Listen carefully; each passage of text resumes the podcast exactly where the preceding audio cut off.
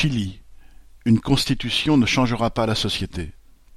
Pour cause de pandémie, les électeurs chiliens avaient deux jours, les 15 et 16 mai, pour choisir les 155 délégués qui vont se réunir en assemblée afin de débattre et écrire une nouvelle constitution, mettant un terme à celle de 1980, rédigée sous la férule du général Pinochet, dictateur de 1973 à 1990. Le résultat de ce scrutin est d'abord marqué par une forte abstention, moins de la moitié des quatorze millions d'électeurs se sont déplacés, d'autant plus difficile à analyser que le référendum qui avait opté pour cette nouvelle rédaction de la Constitution avait entraîné l'adhésion de 80% de la population.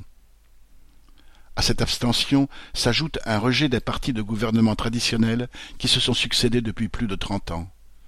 La droite, le parti du président Piñera, uni à l'extrême droite, ne disposera pas de la minorité de blocage qui lui aurait permis de garder le contrôle des travaux de cette Assemblée. Les opposants du centre-gauche et du Parti communiste, qui mettaient en avant la nécessité de garantir l'éducation, la santé ou le logement, ont un meilleur résultat, mais moins que les candidats indépendants, acteurs, écrivains, professeurs, travailleurs sociaux ou avocats.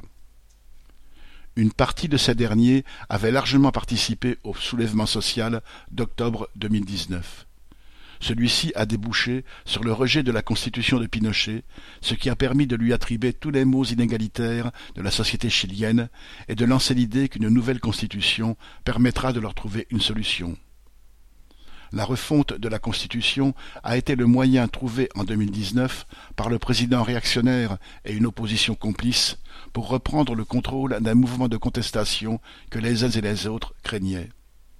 La Constitution qui sortira des travaux de cette nouvelle Assemblée, aussi léchée sera-t-elle, ne changera rien à la situation sociale. Au mieux, elle ne sera qu'une nouvelle source d'illusion.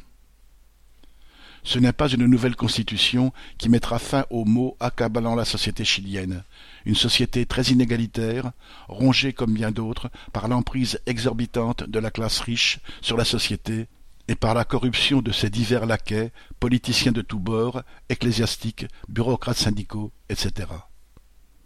Dans les neuf à douze mois qui viennent, les cent cinquante-cinq élus, où on compte plus de femmes que d'hommes, semble-t-il, ce qui devrait écarter plusieurs femmes au nom de la parité, vont donc plancher, et ce qui en sortira sera encore soumis à référendum en 2022. La pandémie a amplifié le coup d'arrêt porté à la contestation sociale, ce mécanisme en rajoute encore. Les participants du mouvement d'octobre 2019, travailleurs, jeunes, femmes, minorités exploitées, qui aspirent à une société plus égalitaire, devront garder à l'esprit que les luttes sociales font avancer la cause des exploités bien plus que les sables mouvants du parlementarisme. Jacques Fontenoy